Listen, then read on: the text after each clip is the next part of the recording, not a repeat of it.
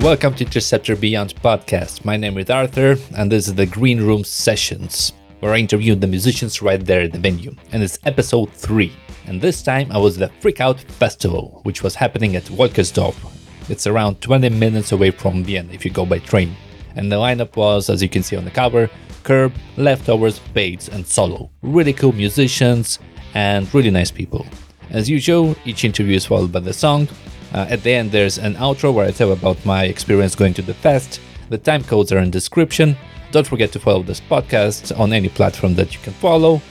And don't forget that on patreon.com slash interceptor beyond you can find all these episodes way ahead before it's made public. All my Patreons get to see the behind the scenes stuff and there's also some exclusive content. Anyways, Curb, Leftovers, Bass, and Solo. Let's go! Hi, I'm Lucas and I play guitar in Curb. Hi, I'm Gabshi and I play drums and I sing. I'm Eunice and I play bass and I also sing. I also sing, sorry, I also sing sometimes. Actually, uh, actually, it was one of my questions. Everybody sings here, right? Okay, well, just ask me. The, uh, I want to ask you this: uh, How do you decide who's gonna sing? um, sometimes I think mostly it's who wrote the lyrics, but sometimes we have a like we write a part and then we think uh, maybe it would suit Eunice better, for example. But I think usually it's like who wrote the part, that person's gonna sing it. I Equal, or do you have a equal amount of songs that everybody sings? think so. Yeah, right now it's pretty equal. I mean, it might change, but I think, I mean, Ines and me sing more than, than Lucas, but um, yeah, it's pretty equal right now. I think. Cool. So uh, let's come back to the beginning, to now. I mean, uh, you played yesterday. Where did you play? Uh, Fenster 99. How was it? It was amazing. It was a really good show, but it was also like way too fucking hot. Sweat was dripping down, but but that's but but that's the best shows, right? So when And now we're uh, at uh, Wolkersdorf, uh, open air. So, which one would you prefer, open air or closed space? Which which one is your favorite stage? I actually talked about this like today. I prefer indoors, playing indoors. And in darkness. Yeah, like very sweaty. yeah, the like- energy is kind of better, right? yeah, yeah. Mm. Like I think we're more used to it. Like we usually play like small club shows, and I think this is our first like proper open air gig. So I just think it's something to get used to, probably. So that's also why we probably prefer smaller, more indoor, dark kind of. Yeah, you're you're more open for. Uh, I mean, darkness hides a lot of things, Yeah. and and right here at, on stage, on open stage, it's quite a big stage. If you compare it to Fenster 99, it's like huge. Uh, where was your favorite? First of all, which one? Which place is your favorite to perform? I guess Fenster or something else, or uh, like yesterday at Fenster was great. Um, I mean, what's my favorite place to perform? Good question. I don't know. Do, do you have any? I really liked. Uh, we I think we played twice at uh, EKH, and I really liked that because it was kind of the same vibe as Fenster, at a, like as a whole, but it was a bit more like I don't know. The, the people that were so, were were so like I don't know. It was just, like homely for us. They, they invited us. They welcomed us. It was very like a friendly environment. So yeah, that was yeah. I think I would say Fenster though. Maybe I'm a little biased because of the gig yesterday. Because yeah, but I think yeah, Fenster. Mm, I'm not gonna say any preference. I think it's all about the people. But uh, at- at Fenster, was it the first time you played? No, I don't think so. No, I think it was the third time. No, I thought about it. I I think it was actually the fourth. But yeah, time time flies by. Uh, like details get lost somewhere in the ether. Absolutely, the one big, huge tour. what happened pre-pandemic? yeah. who knows? You started before the pandemic, right, as a band? yeah. Like in uh 2018, I think the first official curb gig was in April of 2018. Um, all right. And now, come back to again to the current time. Yesterday, you had a song released on YouTube, right? What's the name? No, not just on YouTube, on every streaming Everywhere. platform, everywhere, but also with the mus- music video on YouTube. Yeah, it's called "Pull Me Closer." Yeah, I checked it out. Good song. I was I had to wait till four o'clock in the evening because sorry about I don't know who decided to put it at four o'clock. Uh, yeah, it, it's it's kind of like it's kind of like a, a marketing gag, you know. You release the song at midnight and then you release the music video again, so people like click on it again and get excited for it twice. Ah, so it was it. so, so it was available at midnight on all streaming platforms. And the video was released at four. Ah, I didn't know that. I had to wait till till to the music video. I was. It was, was at wo- also it was also 4 p.m. because I didn't have it fully finished. Ah, that's the real reason. Fuck that marketing shit. yeah, but yeah, I thought we also that, that was one part of the reason was also because there's like you get the song and then after I don't know a couple of hours you get the video, video so you I don't know you get a second impulse to like react to the song or whatever. Uh, why why does it why does it have a VHS aesthetic? Honestly we were thinking about it because like the first uh, video we did um, for like the next couple of songs was really like for us high budget and more of a for speech you out. It was yeah like more high effort. And we wanted to sort of switch it up between the songs we were going to release because the next one's going to be more high budget again. So we wanted to be, do a bit more of diy aesthetic. So we shot it ourselves. We downloaded some vhs style app so it was somewhat interesting visually. So yeah it was just to keep that diy sort of vibe in our Big shout out to Fatso for making the video Yeah. way cooler because he he added all the burning houses and cars and stuff. We, Yeah. we just shot the shot the video. Lucas edited edited it and then Fatso made the, the magic happen. So thank No you. houses were actually burned. It's even wri- it's even written uh, uh, in the description under the video. No houses were burned. Actually, yeah, uh, Fatso and Lucas, right? Who are they? Um, they are producers like um, Lucas Vilchko from Elvis Sonics. He's a studio guy and he does the, the mixing, mastering, all that. And then Fatso is our co-producer. He's actually the drummer in Bates, who's, who are gonna play here as well. Um, yeah, I love those guys. They they really are amazing. How did you meet them? Um, yeah, so uh, we we actually won a contest uh, with our band, like a band contest, and we won like a song recording, and like Lucas always does them. Um, you way in the beginning, like uh, even, even I think before Curb, like we had a band before Curb with us and a couple more members, and we won with that band. But that band got disbanded before we had that recording session, and in the meantime, Cur- Curb got established, or like we, we found it, we found the Curb, and we went there with Curb, and that's how we met Lucas. Wow, so it's like almost a coincidence, kind of. Mm-hmm. yeah, Yeah. it's divine intervention. Divine intervention. Yeah, I know Lucas and, and Fatso, great guys. So how, how was the experience working with them? What, what does it cha- What's the difference when you have somebody like a Godfather's and when you don't have them? How do they help? I think I feel much more comfortable with them. Um, every time when I'm in the studio, I feel like I can like really be myself and also like try some new things out.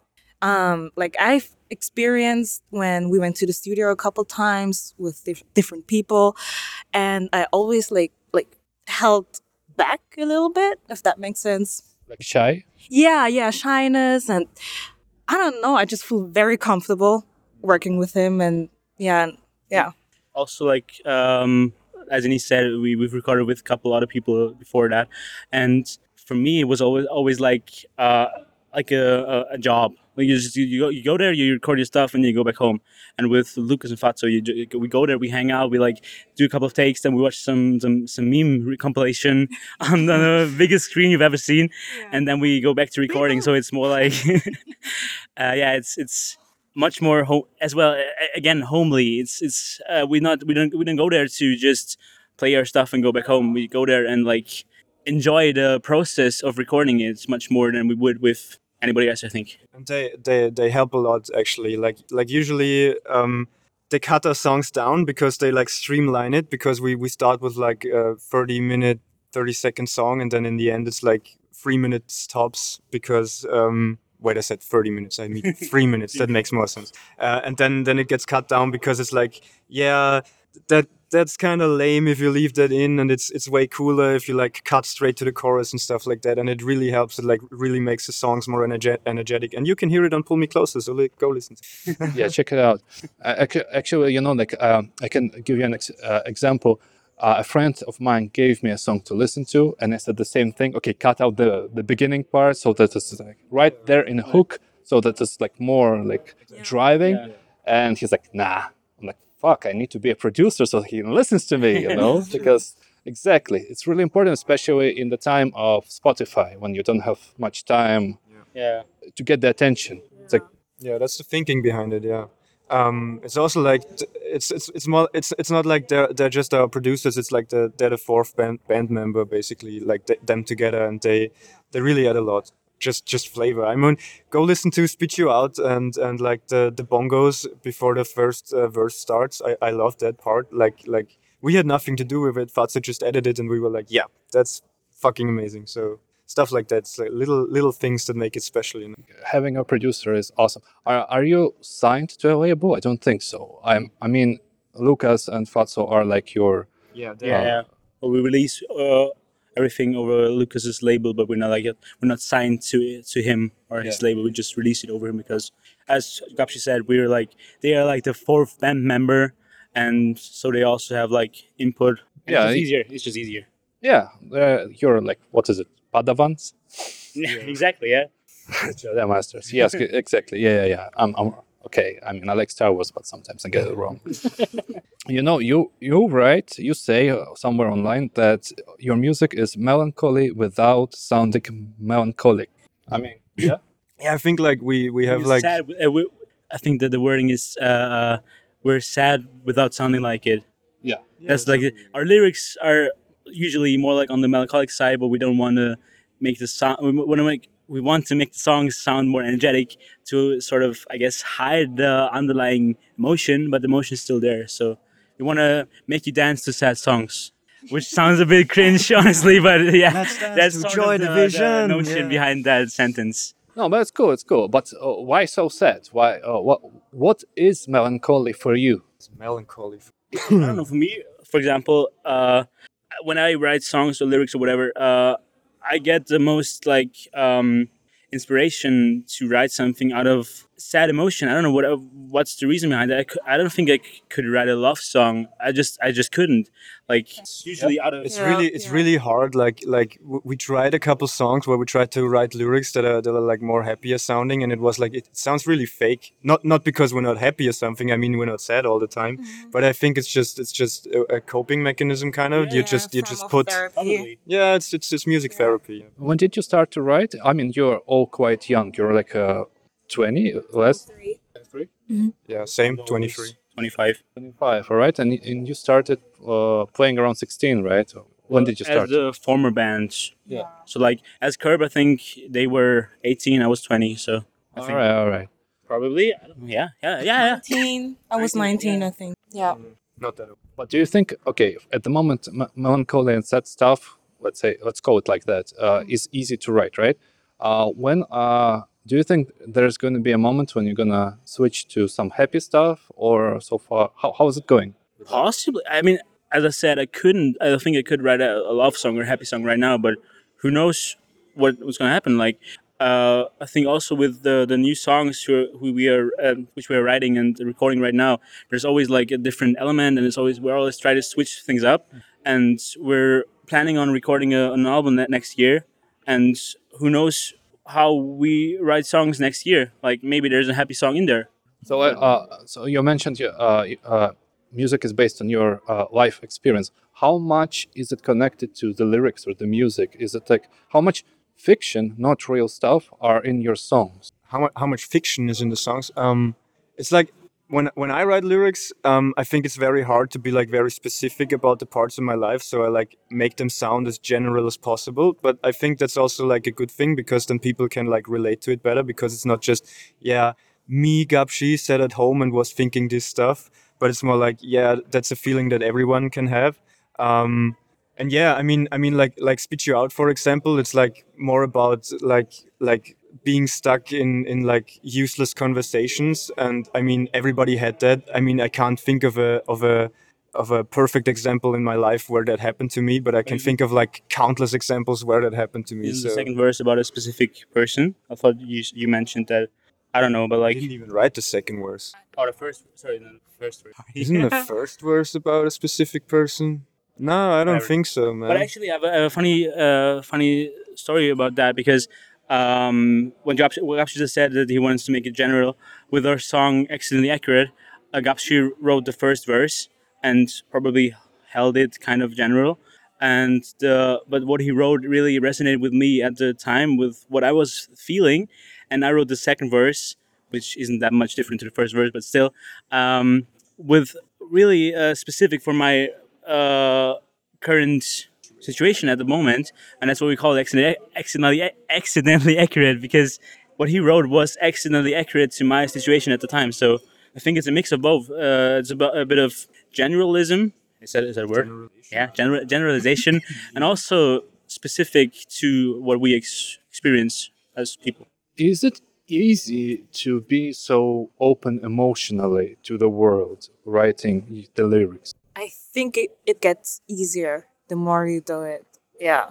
yeah. As I as I said, I think I think it's easier to sing the to sing the stuff because it's it's like so held so general. If I was if I was really saying like, as I said, like I'm Gapshi, I'm sad, like I want to kill myself or whatever, um, then that would be way harder to sing because like going out and perform and being like honest with yourself and saying like, yeah, these are these are the feelings that I'm feeling. But since I'm since I'm um like keeping it more general, uh, I think it I think it's easier for me. Like like I know bands like especially like in the emo genre and stuff that are like really out there and like really like in this specific moment I really thought about ending it all and stuff and, and like I couldn't sing that, but great if people do. But It, it makes yourself like more vulnerable Yeah, to yeah. people. yeah, yeah. that's true. How close are you to getting emo? I think we're pretty emo already. Like like as I said, I, I think we're like a pop punk slash emo band. So we're, we're definitely in that in that scene in that genre. Yeah. So you won't be surprised if you see some uh, new age emo kids at your show listening to your music. I know that there are. So oh, who are the fans of Curb? like right now, I think it's like mostly our friends and stuff. So so like there there aren't that many people that just know us from shows because I mean we aren't that big of a band yet, but we're getting there. Um, I think it keeps growing. Like, uh, especially yesterday. Like, usually, what I was thinking yesterday, because uh, there's like I don't know five five or six people who keep coming to our shows, like our friends who are always at our shows, and they always like sing our songs with us. And yesterday, um, at like our most streamed songs, who the, the people who sing with us usually know, um, it sounded uh, like the whole crowd was singing them because I don't know, it was definitely more than those five people who always come out to our shows. So it definitely keeps growing. Our fan base is growing, and it was really surprising for me yesterday because I was like, damn, the, the, how do you know that? How do you know that? Uh, uh, I think it was the first time that I could actually s- stop singing and was just just like let the crowd do it because that was like the first time. Oh, this is amazing! This is so awesome. Amazing Crazy. feeling, crazy. I, I caught you, I caught you in a, in a good moment. You're in a high good spirit after Yeah, yeah, yesterday. today today is gonna be the same. It's gonna be awesome. the the whole whole all the Volker stuff is gonna sing our songs. I'm sure. All right, and you said uh, so uh, you don't you're planning to record and release the album next year. So wh- what are your or what are your plans actually? More specific. actually, our plans are pretty. Um, Okay, let's let's do plans for this year. You have music coming out.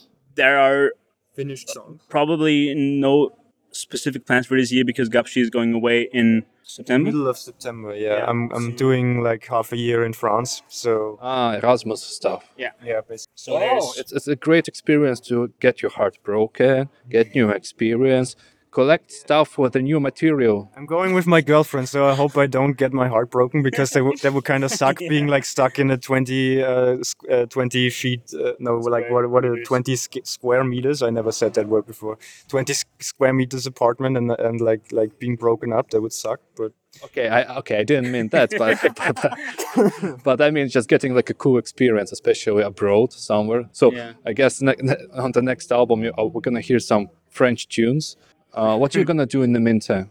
actually like just write songs. Actually, uh, I was listening through demos I recorded of the last year yesterday or like two days ago, and I thought like um, let's use the time while Gapshi is away to finish them, and that's my goal for the time when Gapshi is away. All right. Just keep writing stuff so for when he comes back. there's stuff to record. Right, right, right. What are your plans? Writing. Just Writing. writing. Yeah. Uh, any any possibility that you are going separately? Uh, not separately, but I mean going into like electronic sphere or like going completely wild, completely out of the curb sphere. Uh, I mean, like writing music just in general. I, I think we're like we're like definitely not like fixed on a specific genre or something. Like we recorded some songs with some some rapper friends of ours and stuff. So we're like dabbling into the hip hop genre a bit and stuff like that. um, and yeah, I- I, I think that the we are a band that, where where there isn't any point where it's like okay we we're not gonna finish writing this song because it doesn't sound like Curb or something. So if it, it if it's an if it's an awesome song, we're just gonna finish it, even if it's like techno or something. You know? That's excellent. Uh, do you drink alcohol in general? Yes, right. Yeah. Yeah. yeah. well, What's You your favorite? nod. it's a podcast. You can't just nod. You have to say yes. it's okay. It's fine. It's, it's, it's fine.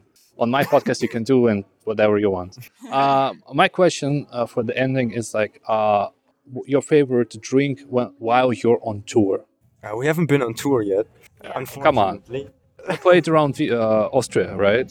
Yeah, we played shows outside of Vienna, but like never over a few over like a prolonged period of time. One yeah. show at like a different city. All right. And when you're when are you going on Erasmus? Uh, like uh, 16th of September. Something. Ah, all right. Not enough time. I was like, okay. In the meantime, come on, go to, to the, do do a quick tour. Quick. But next year we will go on tour. Next year, next year is Curb Year. Remember. Next year is a curb year. All right, curb. Thank you very much. Which song? Which curb song are we listening in the end of the episode? Since we released it yesterday, pull me closer.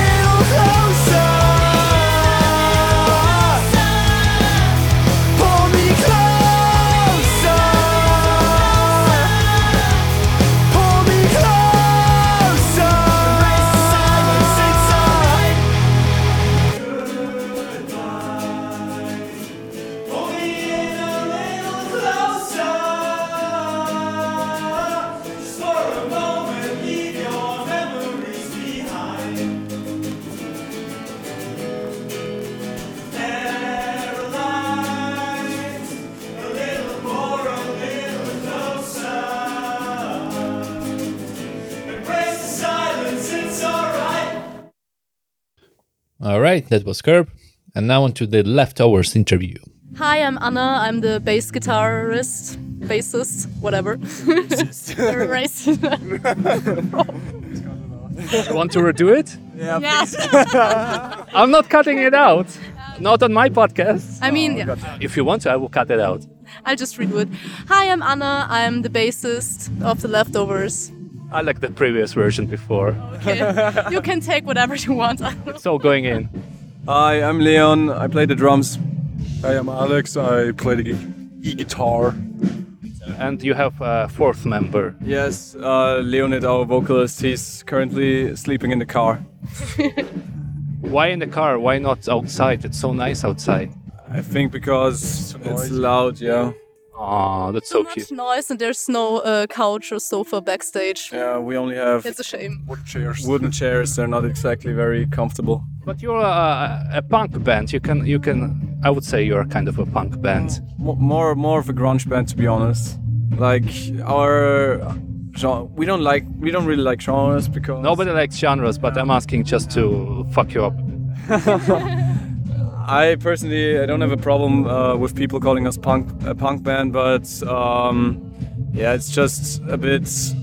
I, I I just feel like it's it's not right because we're playing grunge and alternative rock, not really punk. But you will you will hear later. Yeah, of course. I mean, I checked out all your music. Actually, I haven't checked out your music when you were singing in English. Ah, That's really grungy. That's why we say we are grungy. It, it was like a tribute to Nir- Nirvana in a way. yeah, it's like the Incesticide of Bleach album. For real. Yeah, and Leo was like a spot on with the sound Yeah, of, of, of the voice of like Kurt. Yeah, but uh, I mean, his his uh, voice chords, Vocal chords, vocal cords, yeah. Yeah. Uh, I mean, you already said everywhere on interviews uh, why you switched to German, but you never said it in English. Can you please say it why you switched to German? Because first of all, we need to say that you sing in German. Yeah, we sing in German. Um, we started off singing in English because we were really um, inspired by bands like Nirvana, the Pixies, um, Mudhoney, basically all, all big grunge band grunge bands from the 90s. But we decided to switch to German because it's easier to connect um, to to the people of our scene because we live in Austria and uh, we have the most listeners in Austria and Germany. And of course, if you understand the vocals without thinking about it, you can easily connect to the meaning behind the songs. I agree. Uh, and who you said connection to your audience? Who are your audience? Mm, I guess everyone who likes to listen to our music. We don't really have like a. Um, Who do you see at your concerts? mostly younger people because we're Average 17 years old. Yeah. How old are you? Uh, 21. 20. 22. You're so young, so Yeah. cute. we're we're young, and so if we um, write about problems from our personal life, I guess younger people tend to connect more easy to that. So you know, with your band, uh, I discovered your band on Instagram, and I immediately, because that's how I discover bands, I, I see if Instagram is good, it's high chance that the music is also good. And I immediately saw that your stuff is like spot on stuff that young people would get. And I showed your music to my friend, and he's my age, 35 around. And I was like, check this out, check out these people. And he's like, I don't get it. Exactly. You're old. You're old. This is the good shit. Do you get it? For- For me, it's it's a completely different music that I, it's just not my thing. But I immediately knew that why it's connecting with the young people. It's exact. It's the style and the the music and what uh, the lyrics are about, from what I could find. yeah, but it's not like that.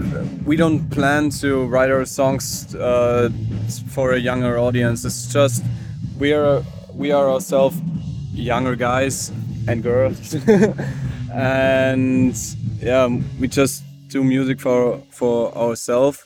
And if we write about uh, things that um, that We can relate to. that yeah that we can relate to, it just tends to happen that younger people also relate to the same stuff. I guess you see that a lot of people feel the same way about a lot of things, and you're just not alone. Um, and people like loud music these days. Yeah. fun, loud music. And actually, uh, when I was doing research in you, uh, I mean, I could uh, not, I, cou- I couldn't research all of you. I mean, there's not all the information there. But from what I saw, it's like you're all nice kids, and then all of a sudden you became like all this madness type of people. What changed? What what happened? Is it? Uh, we we're, we're still nice kids. um, I don't know. I guess fucking puberty, right? So like first all stuff happens. first heartbreak, you Yeah, first heartbreaks, the divorced parents. I don't know. You just get into puberty. You do s- stupid stuff. You get into stupid stuff. You become stupid. you do stupid music. I don't know. yeah, yeah. I mean, I guess also the pandemic. We started before it, but then we had a break, and When did you start? 2018. yeah, yeah, I think so, yeah. Um, and when COVID hit, like we didn't meet at all, and after we decided to begin again, and I think it was just a, a good point where younger people could very much relate to us because they were trapped in their houses all the time, and No, I just realized when you said this, it's like, oh wow, I'm first time I'm talking to the young people of generation who are like living this pandemic, you know, like really, and the pandemic hit when you were like really well vulnerable, like sensitive, you know. Because for me, when the pandemic hit, it's like nothing changed really, because I was always working from home and I was more mature, so I was like, okay, fuck this shit, okay. But for you, it was like a madness in a way, right? I feel like it was really bad for us, but I can't even imagine what it was like for people who were Two, two years younger than us. yeah, two, uh, three years turned younger. 16 while in the middle of the lockdown or something. Shit, if you can't meet people and stuff, you know. I just realized it only now. I I feel like they never had the chance to like go out at night, and now our concerts are like the space to do that and just mosh pit the fuck out. of your music and uh, like what you're singing about and the, the playing it's like extra extra window it's a portal to another world universe and stuff to get away from all the stuff right Extraterrestrial hardcore cyberpunk grunge. Uh, we're gonna take it you you should put it in the description Extraterrestrial. actually how much personal uh, who writes the lyrics uh, leo or Ev- Depends. Depends. Depends. Sometimes me, sometimes him, sometimes Leonid. okay cool how much of personal stuff do you put in the lyrics or or, All of, all of or how much fiction is there in the lyrics It varies from song to song. For example, like Kinderzimmer, um, I wrote the lyrics for that song, and it was I wrote the lyrics right after a fight with my mom, where she was uh, very angry with me because I decided to stop studying, um, stopped uh, my t- going to university because I wanted to just work as a barkeeper on the side and and realize my dream to become a musician. And she was very angry with me because she thought that I should have a plan B. I should uh, work on my career, blah blah blah. Uh, but not a career as a musician, but uh, or as an artist. your future Yeah, I should care more about my future, blah di da. Get a nine to five job. Get a nice. nice. You know. yeah. something stay stable, you know. Yeah, yeah, yeah, exactly. And after I had this fight with her, I went to the to our um, practice room, and Leonid actually made the instrumentals the day before, and I just put them on and screamed to it. And then I was like, okay, this sounds pretty fucking nice. And then I went to Leonid and we finished the song together. So that's how, for example, this song was created, which is very personal. It feels personal. I think it's one of your uh, most heard uh, songs like, Yeah, everywhere. yeah. People, that's why people connect. Yeah. And uh, so, um, I have my, my idea went away for a second. I, got- emotional myself. But actually, when you said regarding like uh, tough times, family divorce and stuff, you know, heartbreak. Each time I I heard, like I remembered mine, you know, like like like all my stuff, you know. I was like, oh, oh, it's so painful. Yeah. Yeah, right now it's like the best time to write, to be creative for you. Yeah. I guess it's not about, you know, it's the right time to do this or the right time to do that. It's just the time where uh, these feelings affect all of us. So it's not like we planned it to uh, come back after the pandemic with the right topics for the young audience. It's, it affects all of us, so it just happens. It resonates within our art. Yeah, the the most important thing about your music is that you're really genuine. You sing, play music from your heart. It's, at least it feels. I think that's the most important thing to to be is authentic. Well, if you if you write the songs because like I write the songs for myself basically, and if you write the songs for yourself, not for someone else, then it's really genuine, it's really personal. Uh, a big thing happened this year. You got signed to Fat Penguin Records, right? Uh, and Fat Penguin Records is quite a serious deal, considering who is on the roster and who it is in charge. How did you get discovered by those people? like we had a concert at Replugged. It was self-organized, and um, well, we kind of knew the people there, but like they came to a concert, and um, our manager now, um, he es ist überreden, um, persuaded uh, the other management to ask us to join. One one partner didn't wanted us to join, with us, and the other one wanted us on the roster. Why not? Why why why would anyone not want you on a on a on a record label? Um, it's a it's a personal story. Um, one of the uh, owners I mean, of the uh, label. be careful. I mean, maybe you don't want to say this. I, Yeah, I, I think it's it's not it's not an important. you can't hide from it. So Yeah, it's it, one of one of the one of the bosses of Fat Penguin, one of the CEOs. It's not it's a big company. people. yeah, it's just three people, but like one partner of it is uh, my dad. And Ah. we didn't want to work together because it would be weird. It's would always there will, will be always people be like, yeah, I just got signed to it because of your dad, and that's why we didn't want it to work together. But if the other for guy, that reason, Yeah, we would have been signed a lot earlier. yeah, the, the other guy, uh, um, was das überreden? Persuaded. persuaded my dad. So all right, so we have a double conflict. no, so not it's anymore, not- It's all good. It's not like I'm on a uh, I'm on on bad bad terms with my dad. It's just we didn't want to uh, mix family stuff life work balance, stuff. you know. Yeah. I mean, he knew our music uh, ever since we started, and it was just always like it was never on the table that they would sign us. But then suddenly it was. Yeah. I guess it was just. We're really happy with that decision that we're with them because they're, Anybody would be ha- well. yeah, they're a great team. They're like Vien- Viennese labels uh, because we we wouldn't want to go to major labels so early. Uh, it's it's actually never. It, it's like one of the best Viennese labels you can be in. Yeah, I mean, you, It's could, a- you should check out the roster. I mean, as I said, everybody who's involved in the Yeah. the project of this record is like serious stuff. I I think it's the most professional indie label there is in Austria, at least. Actually, I I started knowing them uh, because they also signed Buntspecht, which was my lieb- uh, my favorite band when like I s- I, dis- I discovered them when I was 17, I think, and suddenly they uh, suddenly they- they asked us to sign. It was just crazy for me. Okay, so you got signed. Um, do do you? Is there a difference between how you were signed before? I mean, not signed and signed. You know, for people who are not signed, for example, to understand. Yes, a major difference. There was so much weight lifted off of uh, our shoulders because we don't have to. Well, we have, we got bookers. Yeah, We have people who are. Uh, yeah, we PR have agency. agency. We have people who connect us with Germany. Uh, Germany. Germany. Uh, because you want to go to Germany at some point because the, the market in Austria is not that big, especially like outside of Vienna. It's not. As you can see here, I mean it's it's a nice festival, but it's just not really.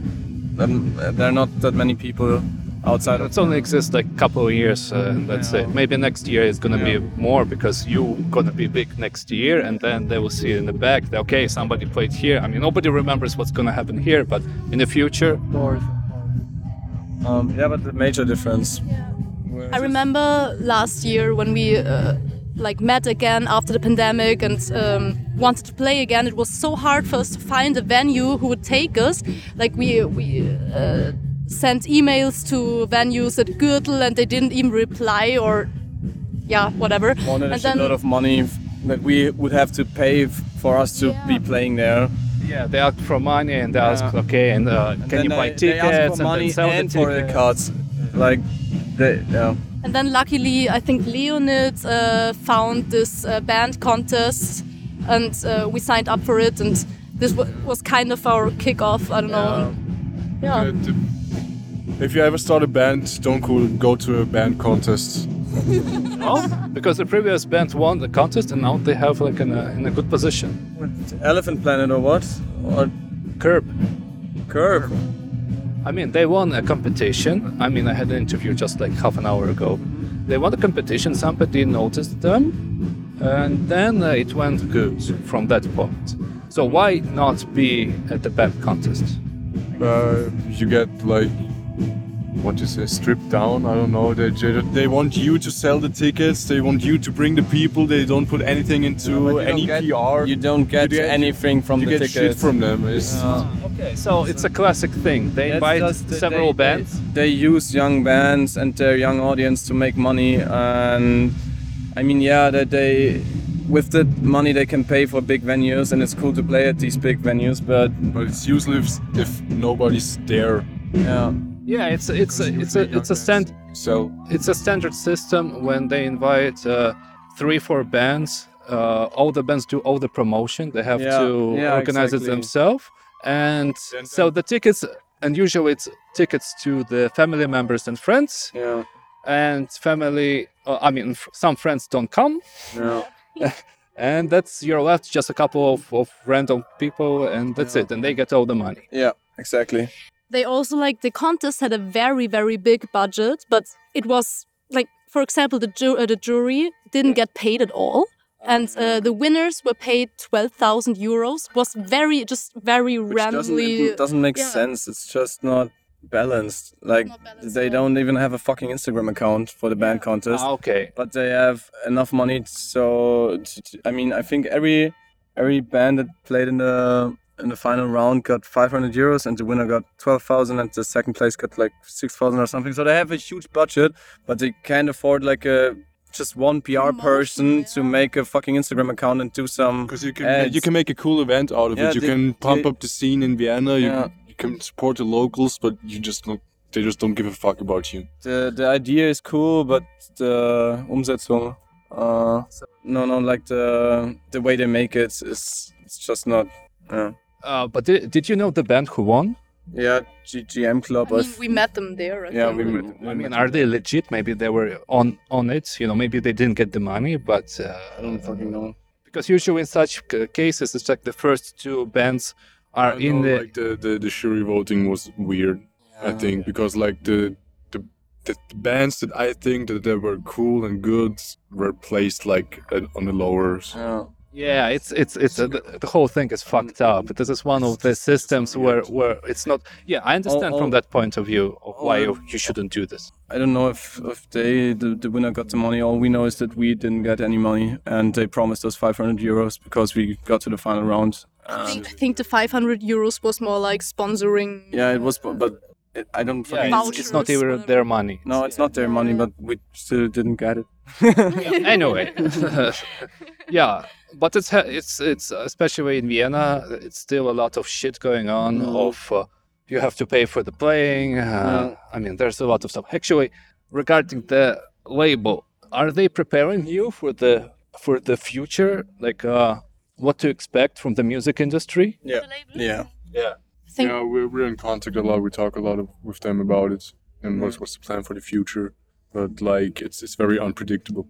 Yeah. so they can't really give us like a way to go or we just have to find our own way i guess Yeah, but they set things in motion for us to um to uh a chance. yeah have a chance to grow. uh, what's the what's the plan where do you want to grow I think the They yeah honestly I I think we just want to be able to pay for our rent and food and keep making the stuff that makes us happy. Playing music and hopefully making other people happy and having people that enjoy our music and can relate to it, connect to it. all right and what's the plans for this year? Um, our first tour in in the fall, we we go to germany we, yeah, for we, the first time which is like kind of Yeah. i'm really excited for it. Yeah. have you We playing a on a tour already? No. In austria no? I mean, Ah, we have we played some con- concerts in, in Upper Austria now here. What what not like a tour is always just for one day there and then we go back to Vienna, then one night there and go back to Vienna. Now it's re- for real like being away for two weeks, uh, three weeks, something like that. And also, of course, our first album comes out this year in October. In October, and you also have a music video that's coming out soon. Yeah, uh, the first single of our first album. Actually, it's, not the first single, but it's like it's, it's the, the fifth single because the other songs that we released this year will also be on the album. But the the first single to start the promotion for the album comes out in a week. Uh, it's called Angst, and there will be a music video also out on second of September. Second of September. Awesome. Do you have a favorite alcohol drink on uh, before the gigs? For the gigs, I guess beer normally. yeah. because like usually we we like when we when we started playing when we were like 17 18 we used to get, used to get like shit faced drunk before a gig Yeah, we were fucked up on stage playing all the wrong tunes and that's- just that's acting not- like rock stars yeah. in front of like 20 people. it's not that good because like usually nowadays we just drink like a few beers before a show just to lighten the mood and Yeah. then after the show we usually get we go stupid. shit-faced. Vodka after the yeah, show. vodka Because because I like to ask the question of what do people musicians drink on tour? But you haven't been on tour, so I'm asking about the gig. Why I'm asking this because once I interviewed a band and they said we like to drink margaritas, and they're uh, and they're doom metal bands and they like play like serious sad music and I'm like no we're really funny we like to drink margaritas and stuff. I was like okay cool. Are they mixing them the, uh, just themselves, or like where, where do they? no get buying in the bars and margaritas? stuff Oh. when they tour. It just goes smooth, I guess. Well, Tried it anyways, in, in our back, uh, backstage rider for margaritas. try it out. try it out. I heard it's cool. Well, anyways, uh, guys, thank you very much. What song are we listening at the end? Our latest release, Käfer. It's about uh, Franz Kafka, Die Verwandlung. Uh, I don't know what it is. Metamorphosis. Metamorphosis of Franz Kafka, yeah. It's just a funny little song we did. Die schwere Verwundung Gregors, an der er über einen Monat litt. Der Apfel blieb, da ihn niemand zu entfernen wagte, als sichtbares Andenken im Fleische sitzen. Schien selbst den Vater daran erinnert zu haben, dass Gregor trotz seiner gegenwärtigen, traurigen und ekelhaften Gestalt ein Familienmitglied war, das man nicht wie einen Feind behandeln durfte, sondern der gegenüber es das Gebot der Familienpflicht Unser Tuscho gehören. Und so dulden nichts als Dulden!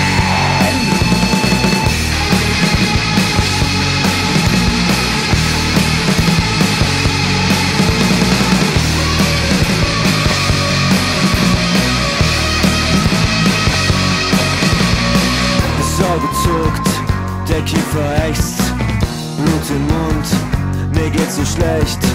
Ich kann nicht sprechen, ich find es ätzend, ich bin so hässlich und so zerbrechlich. Ich wache auf, ich bin ein Käfer! Schwester, komm und bitte hilf mir! Ich warte schon die ganze Zeit, vergrab mich tief in meiner Einsamkeit. Ich lieg im Bett, kein Augenlicht, mir geht's so schlecht, sie hassen mich. Ich kann nicht sprechen, die Beine brechen, ich find das ätzend, ich bin so hässlich. Ich wache auf, ich bin ein Käfer! Schwester, komm und bitte hilf mir! Ich warte schon die ganze Zeit, vergrab mich tief in meiner Einsamkeit.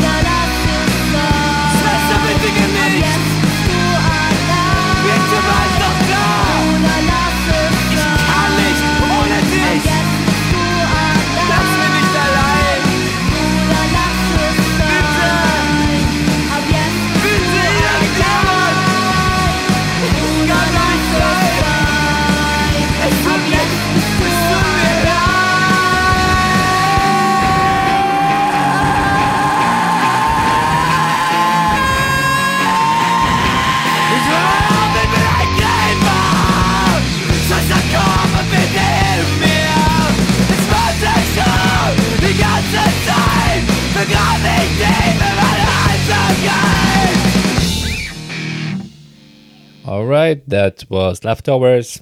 And now on to the Bates interview. Hi, I'm Sonia from Bates. Hi, I'm Fatso from Bates. I'm Grisi from Bates. Bernd from Bates. Bates, love your band. Been following your band for a long time. How's life? You were on tour recently.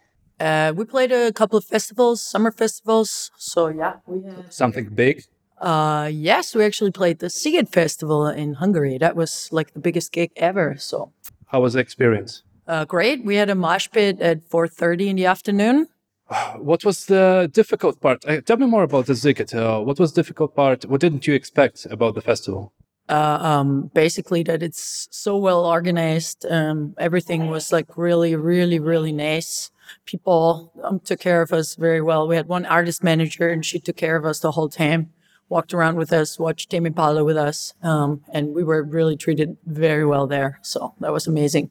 That was the difficult part. There was no difficult, except for checking in in the hotel. You remember that shit show? That was difficult. We arrived at the same time with a, a like Spanish. a Spanish tour uh, like bus, and there were a lot of Tourist bus. tourist bus, and there were a lot of tourists in the lobby, and like one guy was complaining that they didn't clean his room, and yeah, Why don't you clean the room? I want to speak to the manager. Blah blah blah blah blah. blah. a lot of haywire. Hours. It took us hours to get out. This is like the most horrible part of the Sziget festival, right? Yeah, I, I I would love to tell some brutal stories, but it, we were really treated very nice. Yeah, we had a great time. So No broken guitars, no broken legs this time. You know, maybe maybe maybe it was uh, hot. It was hot. It was very hot. Yeah, But and I, it was, and um, like the uh, climate change is very visible when it doesn't rain on the Danube Island, and everybody's wearing face masks, but not because of COVID, but because of the dust, because everything is so dry that you can't like breathe. Shit, I didn't know that. Yeah. it was kind of brutal for uh, people with no uh, backstage room. I guess. I'm sorry. So you were hiding in the backstage all the time? No, not true. Just me. I was hiding. They went to Tame Impala and Yeah, we we ran around a lot because our stage, the stage that we played on, was very close to the main stage. So it took us like ten minutes to walk there and see the show, and there were a lot of people, and it was, it Bernd, was Bernd even went full festival mode and took his shoes off. Yeah. Shoes off. Yeah, he went. Yeah, you know, the, the people were very welcoming. I felt great. I put my uh, put my shoes off, and then my shoes were were caught in the in the van. So I had no choice anymore, and I had to go to Tame Impala. In the middle, we were at the at the front of stage, uh, uh, front of house, uh, was spot, and I was there with no shoes on. That was kind of that was brutal. That was brutal. I was I was expecting to spend the night at the medical center. It didn't happen though, fortunately. So Nothing happened. no, ac- ac- actually, it was just a very nice festival. We had really good times, and well, that was it. So the weirdest part that nothing happened and, and Bates was just fine. Yeah, we were great. The people were great. We had a really fun time. Our the crowd had a really good time. We gave some autographs after the show. The most bizarre story from Bates I could ever hear. You know, that everything was fine. Complain about nothing. What is going on here? Bates has nothing to complain about. Yeah. That's the story, maybe. Well, you can complain about uh, like your time in Italy and stuff Yeah, we can, but that's uh, that's a different. all the time. I don't want to see. I don't want to hear about that stuff. We're, we're, It would be cool if Sziget sucked, and then they were like, "Oh, wow, Sziget sucks." I don't think I, I I think they're putting a very lot, like very much heart into this festival, and you can feel it in every way there. Even the food was amazing. Like I had sour cherry soup. Wow. Now and we're getting. iced, iced, iced cherry soup. Like if it's a like a Hungarian specialty, and it was really amazing. So At least they told us it's a Hungarian specialty. Maybe maybe it was like the peace pot from yesterday. It's like wow, it's no, no. I guess. No, of course not. we're ruining my good time, my food good time. You know. so, amazing experience at Sziget, right? How did you end up on Sziget? What's the secret? Uh, FM4. Connections? No, we actually won a voting. I think I voted for you. Yeah. Well, that's how we got there. So you're part of the reason. So it's because of you that we're there. You know what's funny? I just remember right now, not because I did research. I knew that there was voting, but I forgot that I actually voted for you. Yeah, there was voting and we were voted and we like came in first place and that's why they sent us to Sziget. Yeah. And and we won the sundowner slot at four o'clock. Yeah, at four o'clock. So FM4 kind of put it out as like, yeah, you're gonna play when the sun goes down at Sziget Festival, and apparently uh, How it's, do it's you like imagine the situation when you're playing on stage and the sun goes down and the light becomes orange and stuff? But we played at four o'clock, so we didn't get any of that. it but was, it was brutally fucking hot It was- instead. yeah, it was midday. yeah. Like during soundcheck, it was like, fuck, how we're gonna do this? Well, it's uh, like almost like th- three or four interviews, last interviews that they did in a row, everybody complained about the heat on the stage. So it's not here. Yes, yes, yes, yes, yes. no, they have no clue. I have no clue. I, I kind It was 36 here once. I heard it. I heard it. I heard it too, and I don't understand it because we're outside and it's not really that hot. Like, and uh, we have the spots maybe, but I don't know. Maybe they they changed the lights with some heaters or something like that. Well, it's, it's, it's the lights. It's always the lights and whatever. Yeah, How- if you play in a rock band, get used to it. Yeah, I don't know. I sweat the whole day, every day. Just alcohol and other substances will help you out. Yes. Mm, water It's a good idea when you're sweating. That's why I said substances. Yeah. Yes. Liquids. Liquids. Liquids. How do you get pumped up before the gig? Liquids. Liquid. liquids. Liquids. Different liquids. Uh, it's it's kind of a mixture between uh, hanging out like in a closed uh, Environment. environment with with just us and Put our jackets on. Try to move. Can't. it's like a really nice experience. Techno music and dance to it. Yeah. That's that, that Techno was a really nice ritual that we uh, didn't do a lot the last couple of shows, but I really enjoyed it when we did it. Techno Uh, music. techno music and dancing around like idiots. And we try to drink at least one bottle of uh, prosecco. Together. Yeah. It's like the poor man cocaine.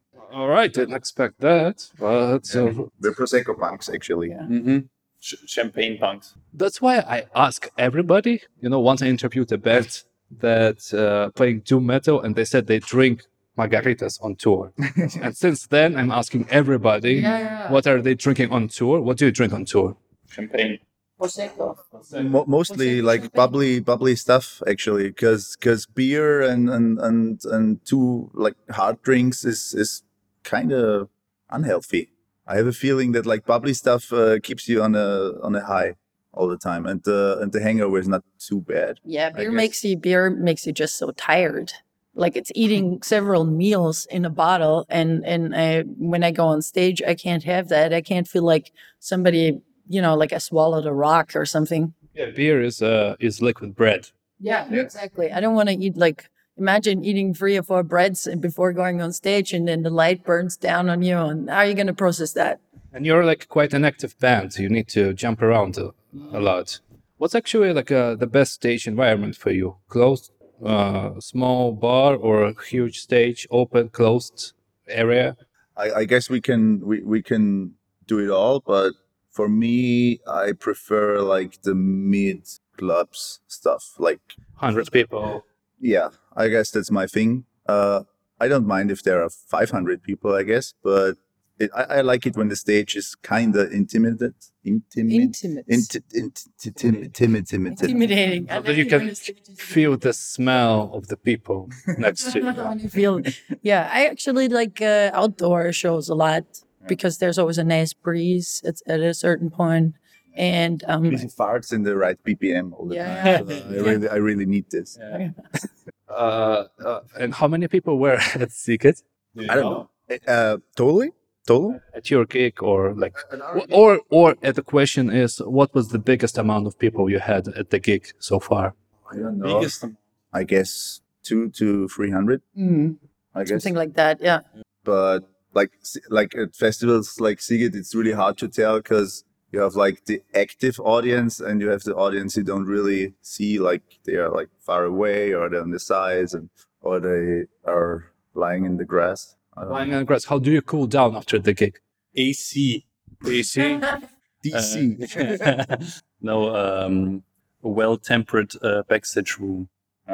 Uh, I try. I try to get outside if it's uh, like a club show or something. I try to get it outside as quick as I can, but try to get inside again because I'll get sick if I like stay out like five minutes um the next day. So it's it's I, I don't cool down after gigs. I guess Yeah. I don't cool down. Sonia is at the merch. Yeah, I immediately have to go to the merch. So to be even You don't have a merch person, no. no, we do everything ourselves. Everything is uh, booking also, right? No, Not anymore. Not anymore. That was a big step up because I used to do the booking all by myself and it's a shit ton of work and especially with COVID kind of, you know, making a lot of postponements and stuff like that and, you know, booking tours. Yeah, I'm very, very happy that we have a very good booker. So, Sonia, Who's your booker now? Sorry? Who is it now? Um, Lessig booking. Yeah, money, money from Lessig booking. He does a good job. Oh yeah, he's good. Yeah, he's a really, really, really Yeah, except for the guy. fact that he has never shown us his butthole, which we demanded. really tried it hard. We really asked him demand- every time. oh, we demanded, but he demanded. refuses to show us his butthole. On this podcast, everything is possible. It's a podcast. Actually, actually, like uh, when I interviewed a band, your mom, I, Yeah. con- I, I con- um, uh, connected them to Lessig Bookings, and together they had a gig later. With Egg Spoiler, yeah, yeah, and they now they are going on tour in the UK together. Yeah, It's all because of you again. thanks to this podcast, not me. Yeah. It's all people. So, asshole is not a mythical thing. Yeah. We can see it someday. we just need enough people to push him and to, to show it. Bert, you're the new old bass player now. It's been you've been in the band since last summer, I think, at least. Last summer, right? Yeah. Uh, since last July, I think.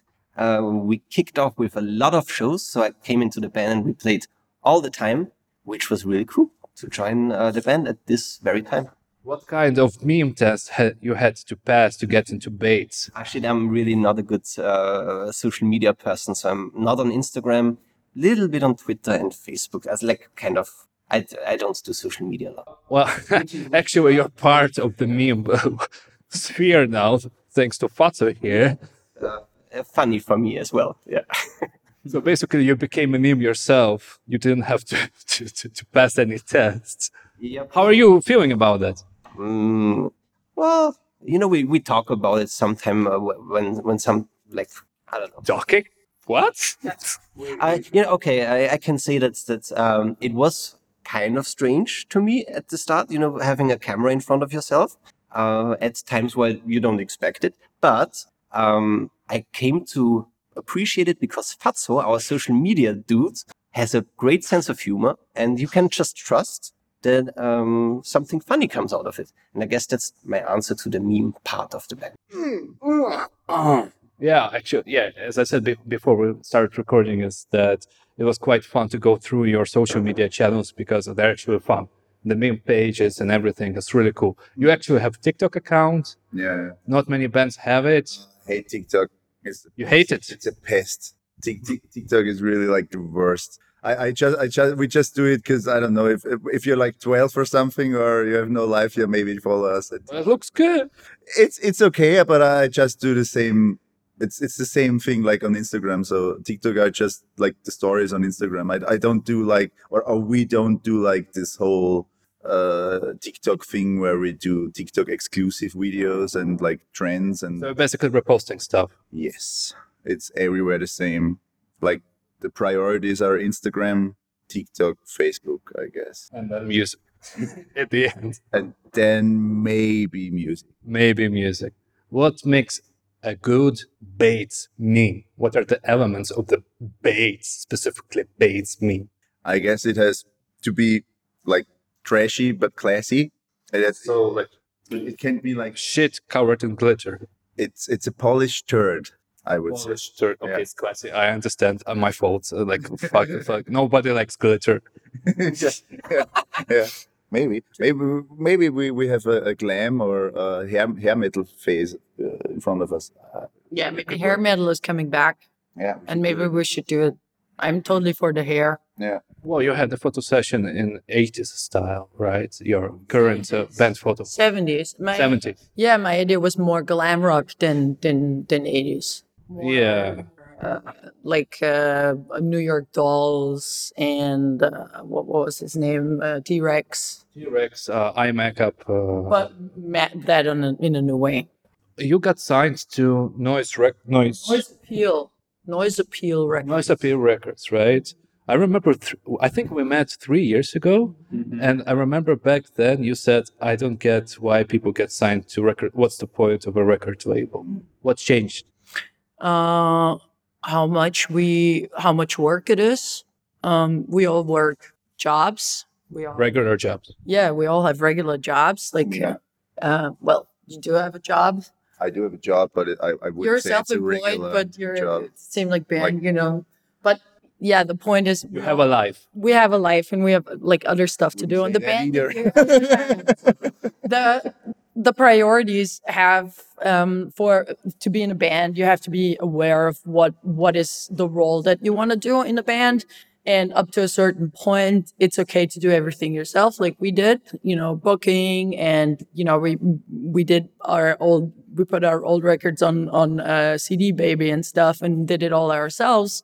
But um, of course, if you want to, if you get to a certain point and you want to go further, then you need other people to work with. That may be a booker, that may be a label that has connections that takes away a part of the work that you have to invest so you can focus on playing live gigs um, and making music. for for me it's it's more like a, um, a situation where you get more people in the band like you you don't stop doing work and you don't stop uh, doing uh, the whole uh, writing stuff and mailing stuff and and the bureau stuff uh, but there are other people who like Can do it better. can do it better or can do it like in in uh, addition to our work so So how long I would say we're still a DIY band, but like it depends on. Uh, I don't think any label gives you like ev- everything 100%. You still need to do a lot of uh, social media. The label is not going to do your social Yeah. media. You have to do it yourself. Sure, sure, sure, sure. Uh, so how long did it take you to get?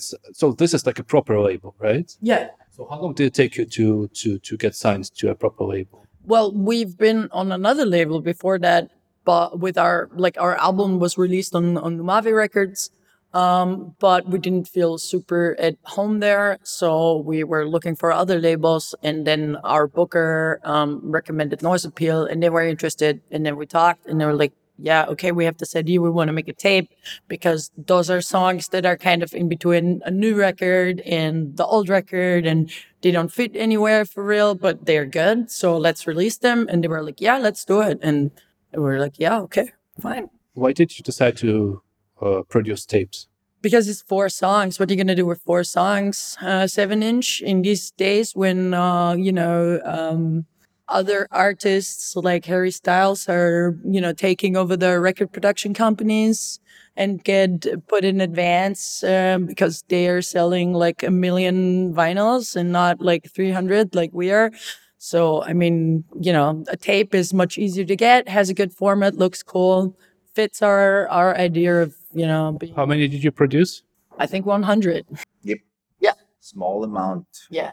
So it's a collector's item. I'm gonna buy one if if you still have it. Yeah, Just- definitely. Definitely. Yes, yes. Because I'm talking about tapes for the last 20 interviews and episodes and whatever, and nobody has done them. Yeah. It's actually our sec third tape. Bates has released three tapes. For tape, right? Yeah, we did one tape um, that was Shades, and then we had another kind of uh, uh, Stalker Shades that was both kind of put together, and now we have another one. So, if you're a serious collector, you should have three Bates tapes by now. I already feel that you're so matured as a band.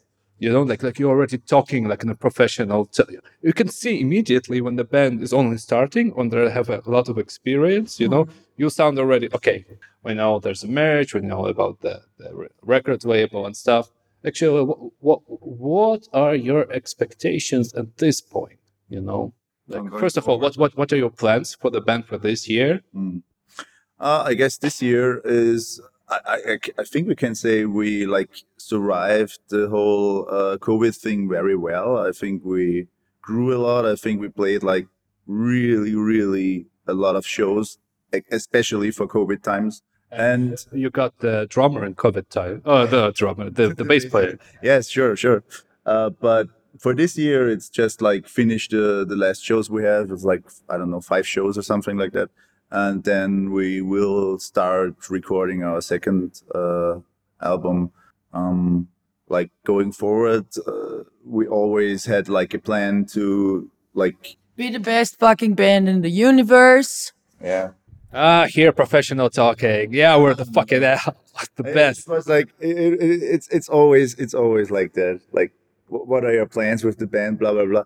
I- i- It's to get rich and famous. It's it's it's always the same thing, and, and to make and, and to to make it. Like, uh, I I don't care if I uh if I have to work like four jobs, like the band is like four jobs. Uh, I will do it uh, till uh, I'm satisfied in, with the with with the band. Like, or till I don't want to do it anymore. But right now, like you're in it, we're all not, you know, we're not 20 years anymore. So we're doing this because we're convinced of that what we're doing is good, and that and we have a contract. we do have a we do have a contract. So we're so. Ladies and gentlemen, base has a contract. We have a contract. yeah. Oh, easy, Yeah, we signed a contract with the devil, and now we have to deliver. And yeah, If you meet the devil at the crossroads, how would it, he, she look like? like that guy over there. I, I, I, I have a It's like, feeling. yeah, well, like like a grasshopper with a with a hat on his head. I guess it would be a frog. A frog. Frog. The devil would appear in front of Bates as a frog. As Yeah, a frog. I, I think so. yeah. It's a Sounds a good, it's a good meme. no, it's and then it's gonna ask. Well, if you want to get famous, you just have to lick me from in my butt crack, and then you're gonna get famous. And that's and gonna Bernd and Bernd is like, I'm all in. if it's one come on over, baby. Butt crack, I'm all. Oh, finally I hear the real Bates. Of course, I was asking the wrong questions, but I had to ask them. When I was asking about the plans, usually what uh, it's a question actually to push people who are like your experience. Okay, for, you're fine.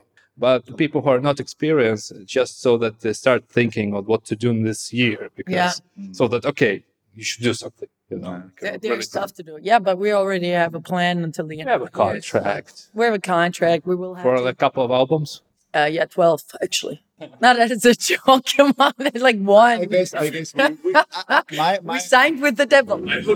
You know, maybe they don't know. I think we will do like six albums. I, I, I guess that's the.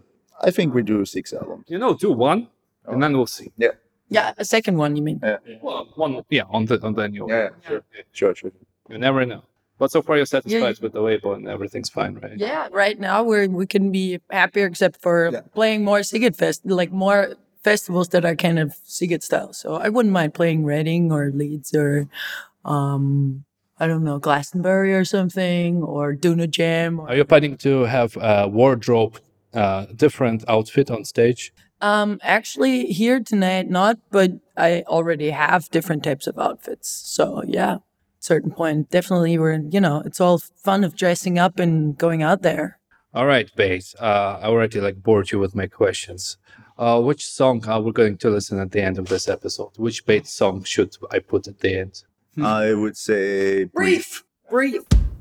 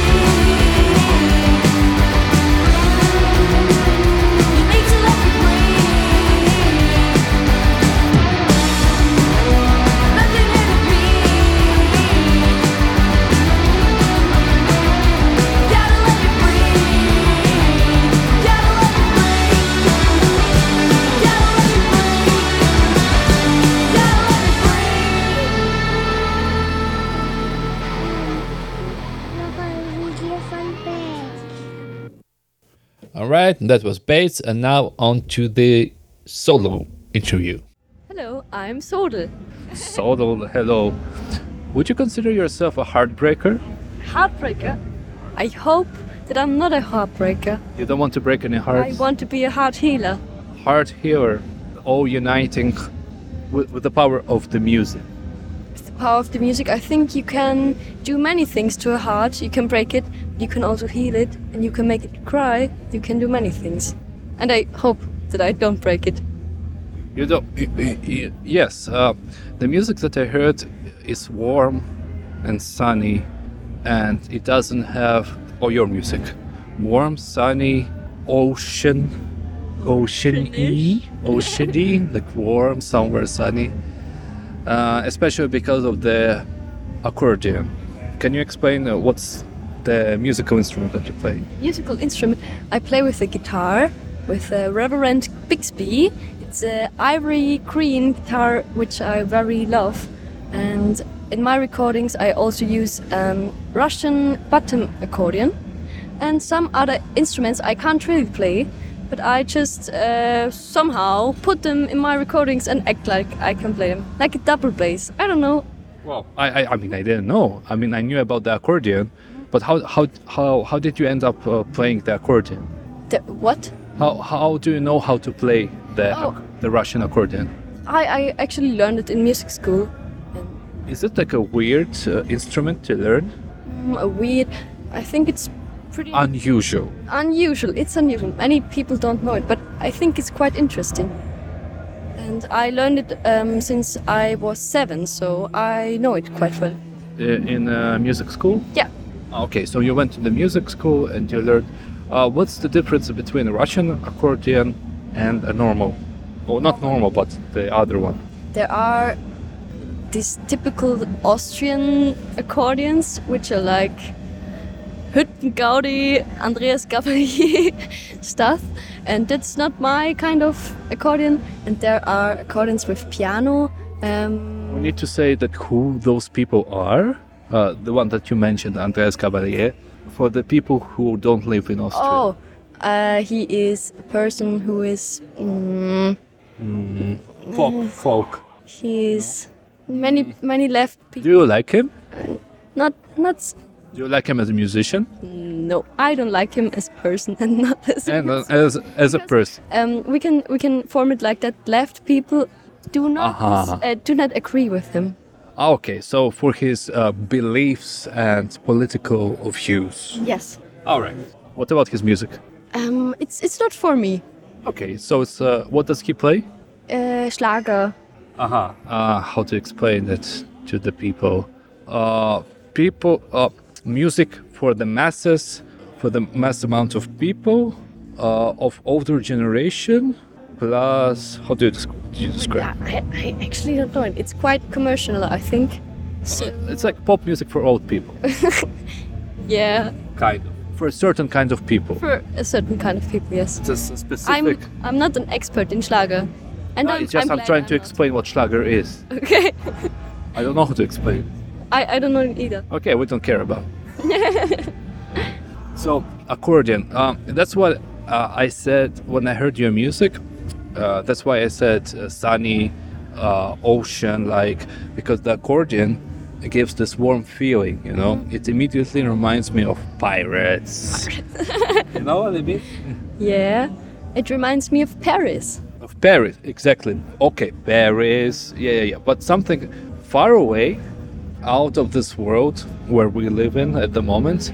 So it's like really exotic for. It sounds really exotic. But at the new record that I heard, uh, Flowers on the Moon, right? It's the old record actually. It's old. What's the new one? The new one is um, Eine Farbe schlafendes Kind Ah. with three songs. Three songs, right? But I don't think there's much accordion in the new. It is. There is an entire instrumental piece actually. Yeah, man. Uh, in, in the Flowers on the Moon, there's no accordion. Maybe you have. Um, Yeah, maybe I confused them. Yeah. Or, all right, maybe, maybe. Yeah, yeah. Um, because um, the, the, you have only uh, one EP. yeah, I have one EP, Flowers in the Moon, one single, Oh to Be Vast Like the Universe, and one EP-ish thing with three songs. All right. There are seven songs on Spotify. Yes, that's what they saw. Actually, regarding Ah, this, eight songs. Eight songs. actually regarding the Spotify, uh, did you know that your public playlists are public? Uh, my public playlists are. Yeah, the music that you saved for your personal music that you listen to, I think it's public. For example, for example, for example, Okay.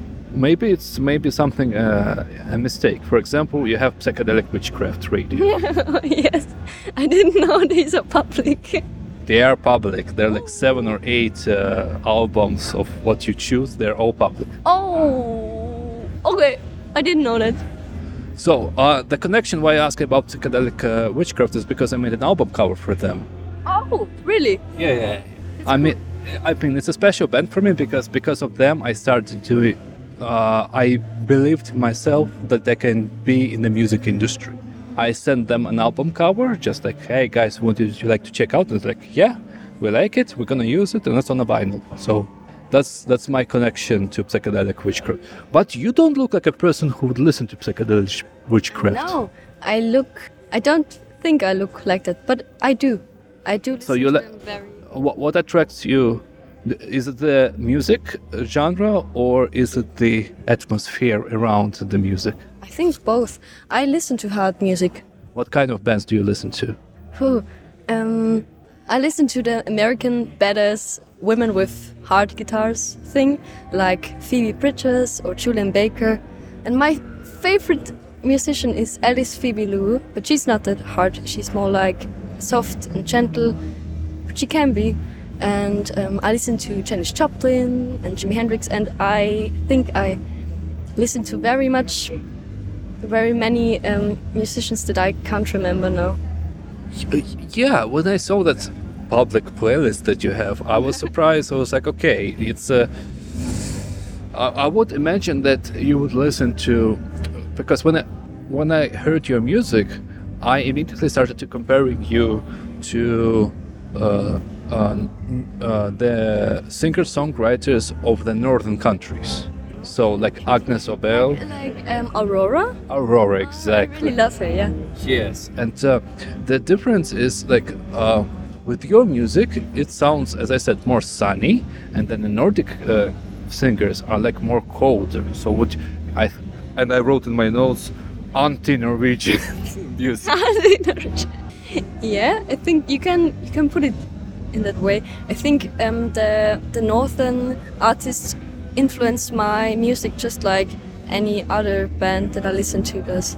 It's just there. Yeah. Um, for example, I'm a fan of Agnes uh, Obel and Aurora. That's why I mentioned them, and you also mentioned without me even hinting about it. Uh, you have a plan to stick with the accordion, uh, use it more because I think it's your one of the strong points in your music. Not that many people combine those two Yeah. together. Mm, it's a bit difficult because I have this uh, part, this, this part of me that wants to make more like neo-classic music with accordion very modern things. But I also just want to scream and use very hard guitars on stage, and um, I kind of have to combine these two parts of me. Question: Have you heard? Do you know Krist Novoselic? Uh, he was uh, the he was the uh, bass player of Nirvana. Nirvana. Oh, I, I do know Nirvana. Exactly.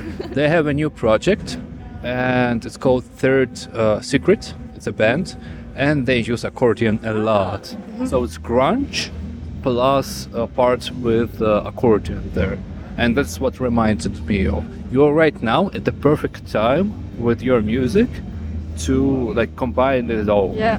And that I got the feeling from one of my favorite songs is Ocean that you have, that you have I think on FM Via, you know. Yeah. But that's wh- what I like. It's like a, I mean, there's no accordion there, but still it uh, has this uh, attitude. Um, uh, where do you want to go? Do you want to go soft? You said you want to scream. How do you, how do you feel with your new music, for example? Which New music. What do you mean when you say my new? are you working on a new music right now? Yeah, but I'm my music is just me, and I'm so many different parts. So it's it's so um, It's also diverse. also a question. How much of you said it's you? How much of you is in your lyrics, for example? Or it's, Oh, I, I really like lyrics. I hate it when lyrics don't have much meaning. So my I I try to give my music, uh, my lyrics as much meaning as I as I can. So I think maybe ninety nine percent. 99% you take the stuff that you experienced in your life and you put in the lyrics. Kind of yes. Would you consider yourself a musician, a performer, a poet, a songwriter? Which one is the closest to your pres- to you? I'm not a performer. I think the performance just comes when I perform. Um, I maybe wouldn't consider myself as a poet either because, but that's just because I'm so hard on myself. Maybe if I wouldn't be so hard on myself, I would say I'm a poet. But I think my poetry isn't that good. So I would consider myself as an artist. And or what does an artist mean to you? Uh, artist is simple for me. Uh, it's somebody who still, after uh, a hundred years, is somewhere known or in a way, or in a museum, some kind of. Can you picture me in a museum? That's the thing. No, we don't know. That's why I don't say that I'm an artist or you, or I just don't say that we're artists because well, will time will tell who will be. It's not really a proper way how to judge if somebody is an artist or. Maybe somebody is really like a real artist, but he's forgotten or she's forgotten, and it's not in a museum for hundreds of years. But uh, for me, I, I um, it's somebody that only only time will tell if somebody is a true artist or not.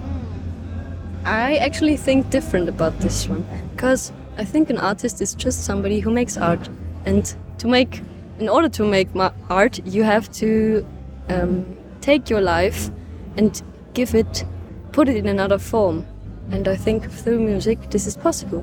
You consider yourself an artist. I consider myself an artist, no matter if anybody is gonna remember me. That has nothing to do with that. Are you still an artist if you're getting paid and somebody tells you that you should take this part of your song, for example, a couple of lines from the lyrics, and you get paid a lot, and, and this song, for example, will be everywhere on the radio. What do you mean when somebody says I could? Somebody tells you, somebody tells you, uh, we'll pay you. change a song for the radio. Oh, I would be really mad if somebody told me that. Yeah, for example, one of your songs is really good, but you need to cut out the most important parts. if, if I agree with the person, I would definitely do it. But if I don't, it's my art, so nobody should tell me what to do. I think art, for me personally, I, I know that's not the general defini- definition of it, but um, you have to love your art. And if you sell your art without loving it, it's not art anymore. Graphic design. Graphic design. My graphic design is made by Carla Lorenz, and she's a very good friend of mine. And she drew, um, have uh, not have you seen like um, she drew flowers on the moon. Have you seen the cover? Yes, I really like the cover. It's you, or it's a blue, uh, blue cover, right? No, no, no, no. There, are, all the songs are in the cover art. It's eternity. It's a watch. and- Ah, yes, yes, yes, yes, yes, yes, yes. yes. Yeah. Your your covers are really cool. Yeah. Thank you. And the, the other um, covers are by my mom. She painted them. Oh yeah, that's what I mean. Because it's in my head. It's conf- I see it all together. I don't remember the names of of which, but I remember the covers. Of course, they're Yeah. really good. But my mom didn't paint them especially for me. She just painted them some years ago when I was still a child. But these are hanging on our walls. Um, the cover of O to Be Vast Like a Universe is hanging on our toilet. So I am watching it while I am shitting. And I thought it's maybe a great cover for this song. Uh, what is a stage for you? Is it uh, it's a place for you to be somebody else, or is it a place for being a true self? It's definitely a place to be my true self. Because I'm, I don't know if you noticed, but I'm very socially anxious and awkward. And At the moment, you're not. Uh, you're behaving totally fine. okay, Thank you. but I I have troubles um, when I'm meeting new people, and it's very socially exhausting for me. And but when I'm on stage and I'm just singing my songs, I don't have to try to show people who I am because they just know or they don't know, and it's okay. So you're a, you're an introvert and socially awkward person in real life. Yeah, but on stage I'm not, and that's cool. That's the whole point why people do go into probably arts in general. Yeah. Oh, yeah. It's not only musicians, uh, actors also, and Yeah. uh, do you do also ki- uh, other kinds of art except not only music? Mm, I'm doing poetry, but not that much at the moment. I have been doing it a lot, like one year ago, but now it's it's not that much anymore. Maybe it comes again. You mentioned poetry. Actually, you you started playing music uh, as solo not that long ago, right? A solo? As, as a solo. As a solo? Yeah. Um, yeah, I had my first show. Show. It was a little gig in my hometown in 2019, and I'm doing um, these lots of summer shows since 2020. So it's two years. hmm Uh, and before you had a band, you had uh, some people with you, and then you, I think you moved to to, to, to Vienna. Yeah, I moved to Vienna last October, one year ago. How was an experience for you to moving to a big new city, especially for a socially uh, introverted person? It was difficult because I, when I observe people, I cannot distance myself. And when I'm sitting in the subway station, I kind of um, put all the people into my heart and think about them so much. But it got better. And I'm coming from a very small town in Upper Austria, not, not very small town, but smaller town than Vienna, from Upper Austria. And it's very lovely there. It's a big lake and mountains and very naturey surroundings. So it's very different to Vienna, but I love Vienna now. It's just a lot of people, uh, Yeah. and that's the biggest problem. And you kind of have to learn to distance yourself from them. I don't, um, I don't put everybody in my heart now.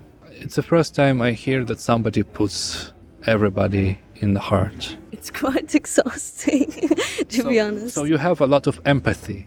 You care about the people. I care a lot. Yes. Wow. Do you think that and and you said that you also put a, almost almost 100% of you in your music. Mm. Yeah, I'm pretty sure you're really tired all the time yes, I am. Because you care what people and do you care what people think about you for example on the stage? On the stage, I care much less than in real life. That's what makes it so so lovely for me. So it's like a a, a stage or music is like a shield for your true self. hmm Kind of. Because I think when I'm on stage, I'm just being my true self and nobody can change that. But in real life, I have to try because I think it's quite difficult to be myself sometimes. I don't know. I mistake myself. Well, uh, when you're in real life, what kind of stage uh, is ideal for you? Small, huge, closed, open?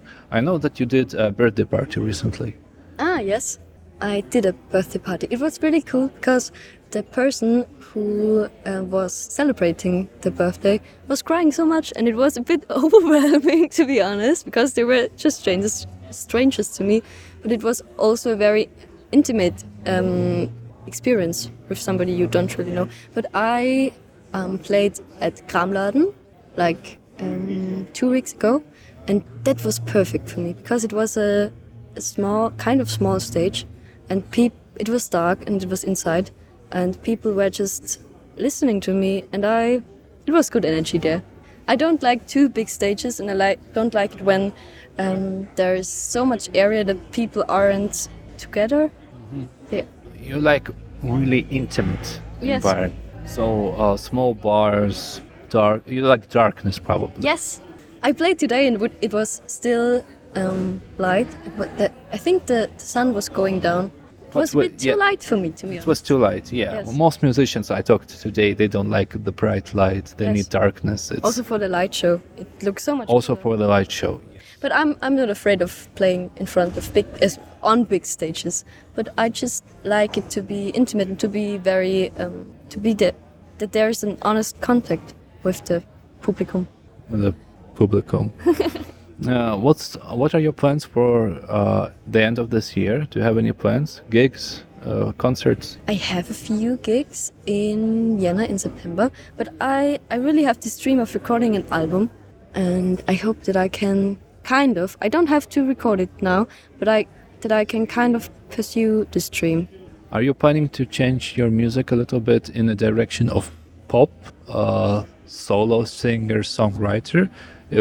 For example, Aurora, is there's more like electronic elements there? You know what I mean? hmm Not really, no. Not really. You want to stay.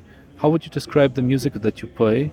Uh, I talked about. I, I know. my- I, I I said today. I know musicians don't like genres and don't let. I I just don't know it. Can you tell me? um, sunny, warm, singer. What I said in the beginning. Uh, warm music with the uh, elements of, of ocean. yeah. For me, But- because of the pirates. It, it's kind of sad because you don't know all of my songs, and I think if you knew um, performances of mine which were at other locations, at other atmospheres, you would think differently. But you're true. Um, you're true. You're You're right. you're right. Yeah, I mean, I only l- uh, heard the music that you that I found on Spotify or on yeah, YouTube. and these these are sunny and these are very Yeah, exactly. You- And and uh, do you usually perform alone? I was performing alone, but I don't really like it. I You want to be in a band? no, I just like having company around me. Uh huh. So you want to be on the stage, also with your friends who are supporting you, so that there's not much pressure on you, not many eyes on you, kind Mm, of. no, I am the front woman, so I'm just playing with a drummer, and that's enough for me. I have to do all the work besides drumming, and I have to play all the guitar things and have to be present, which is quite exhausting, but it's okay for me. I just want to have one person who is there for me in the backstage, in the whole um, things around the gig. I think playing at a location is the least exhausting thing about it. So you just need somebody who's around you, who Yeah. you can trust. Kind of, yes. Ah, all right. So it doesn't have to be in a band. Yes, but I that's another thing I think when you're playing with somebody, there's so many beautiful things created between you, so it's kind of magic when you're playing with somebody. It's so different than when you play alone. What song uh, do you want me to put at the end of this episode? The songs that I've put out are fine. I still like them, but I don't think that they're a too good introduction into my music. But if I have to choose, let's think. Maybe one of the more soft songs is Oh to Be Vast Like the Universe. Excellent solo. Thank you very much for this interview. I wish you all the best. Thank you.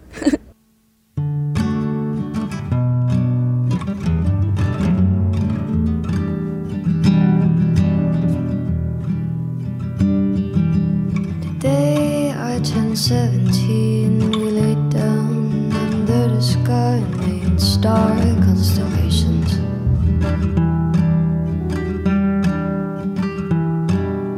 Now you tell me about the secrets of the universe and astral projection.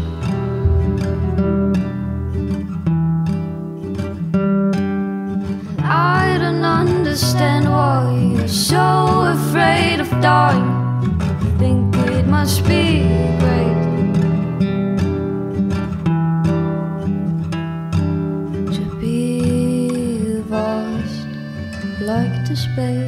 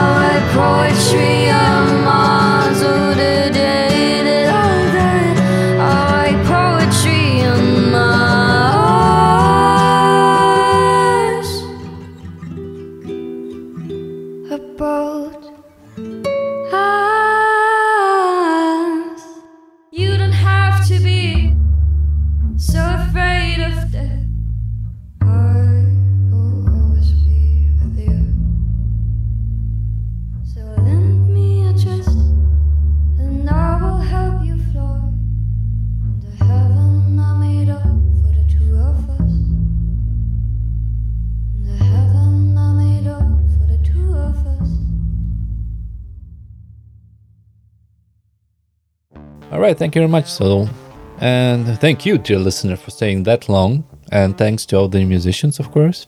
So, yeah, that was uh, a Freak Out Festival, which is not far from Vienna. It was pretty cool place. In general, it was open air, really nice place, food and drinks. I really enjoyed it. I wanted to take some photos, took a camera with me, but actually didn't do it because, first of all, too much hustle. Secondly, it started to become dark. And, anyways, I wanted to focus more on the interviews. And the last couple of songs, it started to rain like hell. Luckily, well, mm, kudos to the organizers. Uh, the we were provided with the raincoats, so it helped a bit.